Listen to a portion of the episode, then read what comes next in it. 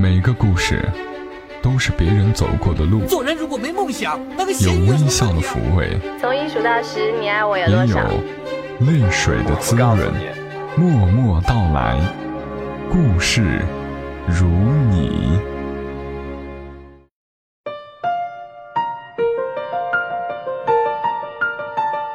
默默到来，故事如你。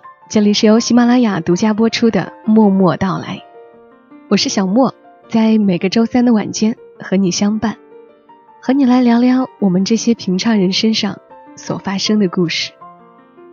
我曾在那期妈妈写给你的第一封信里说过，自从有了毛豆或甜豆，因为你现在听到的这期节目是小莫在生宝宝之前提前录制的，这会儿。估计还在坐月子，所以录制这期节目的时候，我还不知道我生命中的精灵将是个小女孩还是个小男孩。我在信里说，自从有了这样一个小生命，我更关注自己及家人的健康，尤其是我和孩子他爸的。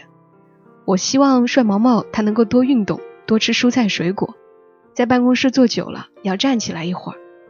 我也很关心他的体检报告等等，因为我说过。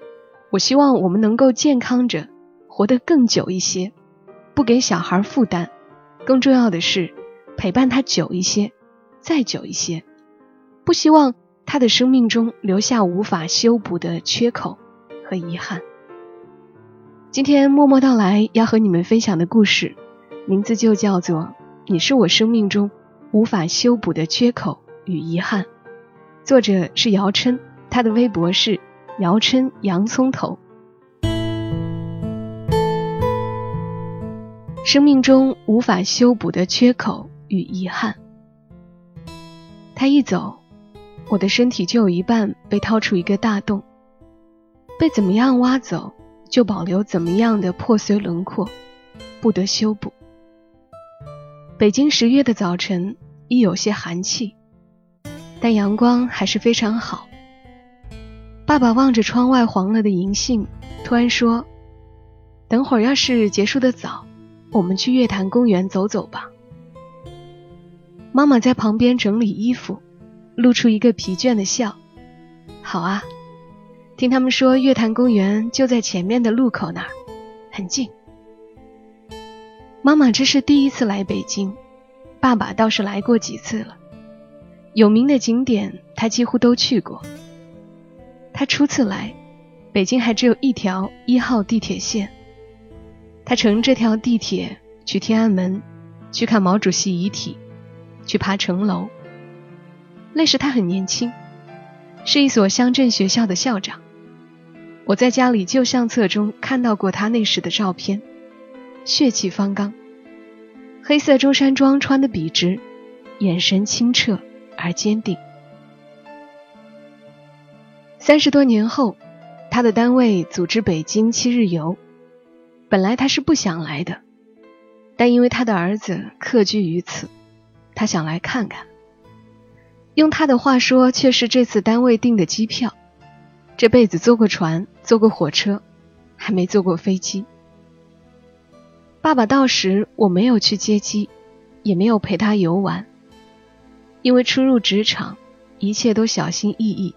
丝毫不敢懈怠。头几天他跟团走，让他的老同事用我给他的卡片机到处拍照留影。最后一天旅行团带他们逛清华园，我周六放假陪他在园子里走走。他意兴阑珊，有些心不在焉。终于他还是提出来了，说：“去你住的地方坐坐。”我有些难为情，爸爸又说：“这几天跟着旅行团到处走，还真有些乏了。你住的地方不就在这附近吗？下午去你那休息一下。旅行团安排的景点我就不去了。我租住在清华附近的一个城乡结合部，一片居民自建楼，混搭出嘈杂的小巷子、小苍蝇馆子和小市场。”胡同深处，一个简易筒子楼分割出好几个屋子。我和一个朋友住在走廊的最里间，十六平的房，隔出一个厨房和厕所，再放一个上下双层床，放两个桌子，摆一个画架，就没有什么落脚地儿了。随着胡同的深入，爸爸的脸色越来越凝重。房间很暗，白天也要开灯。我把他让进屋子，怕他见了难过，就说：“房子是小了点儿，但厨房、厕所、家电都有，很方便。你看，哦，还缺一个洗衣机，衣服得自己洗。”然后呵呵的笑，试图掩饰尴尬。爸爸上下打量一番，是挺全。我忙岔开话题，爸。你不是说外面的饭菜吃不惯吗？今晚在这儿吃吧，我下厨。我在只能容一个人的厨房乒乓作响，张罗出好几个拿手菜，没地儿摆盘，只好把画板扣过来，放在一把椅子上当餐桌，让爸爸坐在床上，另一把椅子给室友坐着，我蹲在旁边。我说，在家被你们宠着。不会的，出来后也全都会了，味道还合口吧？爸爸说，炒的不错，是很欣慰的样子。那是我第一次煮饭给爸爸吃，也是最后一次。煮饭这方面，只要爸爸在家，我们就没有插过手。爸爸是我们家的大厨，他煮的饭菜非常好吃。我从来没有学过烹饪。却也无师自通的炒的一手好菜，我想大概骨子里有着爸爸某些遗传基因。那天吃完已经很晚，我送爸爸去住的宾馆。出门时，爸爸喊了我一声，然后又停了停。他说：“我知道毕业刚出来，在北京是要苦一些的。”他语气里。满是愧疚，还好啦，这挺好的了。我低着头，把先前买好的礼物往爸爸的包里装。爸爸说：“离得太远，你的行业我也不懂，帮不上什么忙。钱不够用了，就跟家里讲。”我一边应，一边去帮他拎包，包非常沉。我嗔怪地问：“这些东西干嘛不放在宾馆？”他说：“导游是根据旅游景点安排的住宿，没有固定在一处，所以大家每次都带着全部行李，平时就放在大巴上。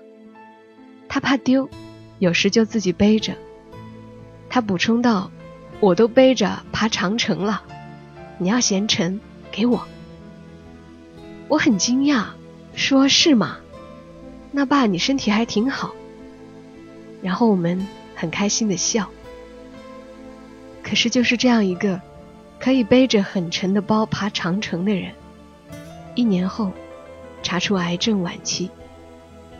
我们全家，包括他自己都不信。在老家市医院住了三天，妈妈和姐姐就把他送来了北京。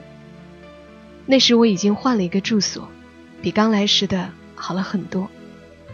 可还是比较狭小，我想把他们安排在宾馆。但爸爸说他想住我这儿，所以他们在高铁上时，我在附近的超市忙着大采购。我在我的床旁边又放了两张床，铺好被褥，让它变成了一个大通铺。整个房间就只剩一个窄窄的过道。直到我们一家四口晚上并排睡在一起的时候。我才理解爸爸为什么不愿意花钱住在宾馆。这里条件是差点，但好歹我们一家子在一起，在一起，心里就有种莫名的踏实和温暖。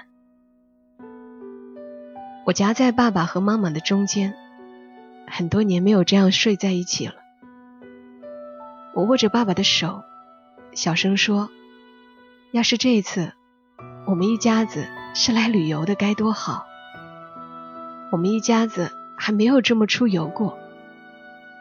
妈妈说，要是是旅游，我可能又舍不得这钱，不来了。然后他笑，人就是这么傻。一辈子活下来，常常是在最有意思的时候没有有意思的过，在最没意思的时候想要有意思的过，结果却再也过不出意思了。爸爸出身赤贫，和妈妈结婚时几间土砖灰瓦的屋子，堂屋还被伯伯们拆走了一半，房梁上挂着用来喂猪的红薯藤。这些年，在爸爸的努力下，我们一家从那个小村庄搬出来，住上大房子，还送我和姐上了大学。他们在最有意思的年纪，过得最节俭。我大学念的美术学院，学费非常贵。大四那年还起了去法国留学的念头，我爸不肯。后来我才知道，他其实背着我，偷偷给我一个有钱的堂叔打过电话，大致意思是，他手头的钱最多供我留学一年，后面有困难了，能不能借一些给他？叔叔很委婉的拒绝了。还在电话里说，学画画就是烧钱，出来了，还没初中毕业生做生意挣得多。我爸说，是，没什么用，但孩子小，出社会我也不放心，就当让他在学校养身体了。我爸这是气话，也是事实。他非常宠我，记忆中他就没有动手打过我。从小住在学校家属楼，我说想要一辆自行车，我妈不肯，说没用。星期天，我爸直接带我去车行买了回来。我说我想去学画画，我妈说你就是不想好好学习，不让。我爸第二天就帮我联系专业老师报班。上大学时，我不让他送我，他就联系我大学所在城市的熟人。他曾经的学生开车来火车站接我。用现在的流行说法，我爸是个典型的文艺青年，会唱京剧，会拉二胡，会书法，对联也写得很好。可是到我这儿，五音不全，不识谱，分不清平仄，也就书法还勉强。但他从没干预过我的人生。也没在我身上强加他的梦想，对我几乎就是放羊式的散养。别人家的孩子要么很会挣钱，要么很会读书，而我都不是，严重偏科，数学一塌糊涂。偶尔在杂志发些散文、诗歌或者图画，还沾沾自喜。只有他满足了我所有的虚荣。拿着那些样刊给他的同事看，在他的眼里，我就是一个充满希望的艺术家。他还跟我说：“你以后找对象，他如果嫌弃你穷，可以不欣赏你，但至少你在家画画、写东西时，他要能理解你，不干涉你。”我一直觉得我爸最懂我。所以得知他患了绝症时，我在电话里哭得不能自已。我觉得我这辈子最对不起的人就是他了，我再也没有机会偿还他给我的爱了。我在电话里一直哭，一直哭，跟他说对不起。青春期和他吵架，我想等我长大能挣钱了，就把他给我的那些东西都还他，全都还给他。那样我就和他没有什么关系了。在我异常愤怒和他吵架的时候，我真就那么想的。可是爸爸，我没有机会还你了。那些东西，那些爱，甚至年少时那些阴暗无知的愤怒，我都没法还给你了。我爸在电话里很冷静的讲：“嗯，你不能这么想。”养孩子从来就不期待什么回报，我在养育你的过程中就很开心了，真的。我给你的你也都给我了。等你当父亲，你就能理解我的话了。”我还是哭。我爸说：“你要坚强，你是大男人了，不要哭了，你要笑，那样我才能放心的走。”他不知道，他是我茫茫人世、寂寞天地中的大英雄。有他在，无论我多大年纪，我都是一个被他宠得无法无天的小孩。我们一家四口挤在我狭小的房间生活了两天，然后安排我爸住进医院，开始进行一系列的治疗。后来他精神一天差似一天，食欲也总是提不起来。每餐一杯粥还要剩一点。他成天躺在床上，偶尔站在阳台看看外面的景致。听他说，接受上午的治疗后，要去医院附近的月坛公园走走。我忙顺着他的话接：“医生讲了，其实你没那么严重，要多走动走动，对你恢复身体有帮助。”输完液。我和妈妈把爸爸从床上扶起来，妈妈给他扯好里面的毛衣袖，吩咐说：“外面风大，加一件外套，再戴上这个围脖。你搀扶着你爸那边，我扶着这边，还能挡挡风。”同房的病友家属看我们在穿外套，问：“要出去走走啊？”妈妈很开心地说：“老头子今天状态不错。”说要带我们去月坛公园走走。一切穿戴好后，爸爸又说：“还是没什么力气，不去了吧。”妈妈没有做声，坐回雪白的床上，低着头向我摆手。我看见他手上拿着的皮手套上，闪着两颗大大的泪珠。我只好扶爸爸在阳台上坐好。笑着说：“没事儿，等以后好了，我们再去，有的是机会。”那个午后，我们没有去月坛公园。我和爸爸在医院的阳台上对坐着，我把他的脚揽在我的腿上，给他剪了一次脚趾甲。抬头的瞬间，我发现窗外的银杏叶黄的真美。真凄凉啊！五一，姐姐和妈妈带着上小学的外甥一起来北京，我陪他们玩。逛完天坛回家的路上，天色尚早，外甥蹦跳着说：“舅舅，天坛地坛我们都去看了，有没有日坛月坛呐？”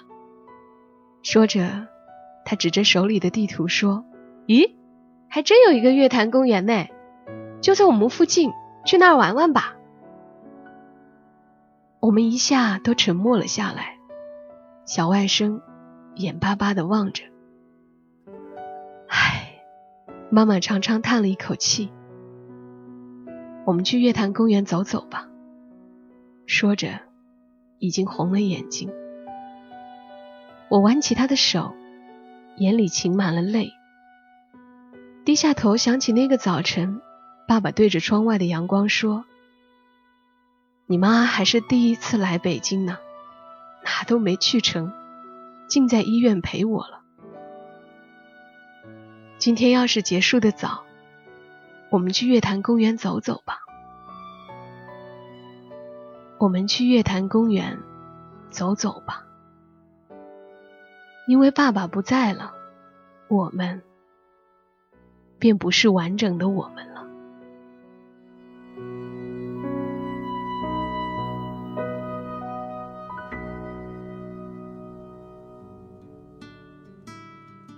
刚刚的文字是作者姚琛自己发给我的一篇他自己写的文字，不用他说，我知道这是真实的。真实的文字往往体现在那些最微小的细节，以及文字里。努力克制的情感，感谢姚琛，让我体会到了这样一种我们很多人都向往的父爱，理解、包容和爱。很羡慕，于是也就更能明白你的遗憾和难过。谢谢你愿意拿出来让小莫分享给大家。很多人都说有故事要跟我讲，想跟我聊聊天儿。谢谢你们对我的信任。你们可以把故事写下来，慢一点去写，把内心真实的情感、真正想要表达的东西，认真的表达出来，这样写出来的内容才清晰又不矫情。然后把文字发布在豆瓣、微博或者犀牛故事等等这些平台，再把链接发给小莫就可以了。可以在喜马拉雅上私信给我，或者加小莫的新浪微博，也是小莫幺二七幺二七。如果你常玩微信，也可以关注“默默到来”的公众号，“默默到来”的全拼再加一横。好啦，今晚节目就是这些。过几天就是父亲节了，祝所有爸爸们节日快乐，也祝大家今晚好眠。小莫在长沙，跟你说晚安。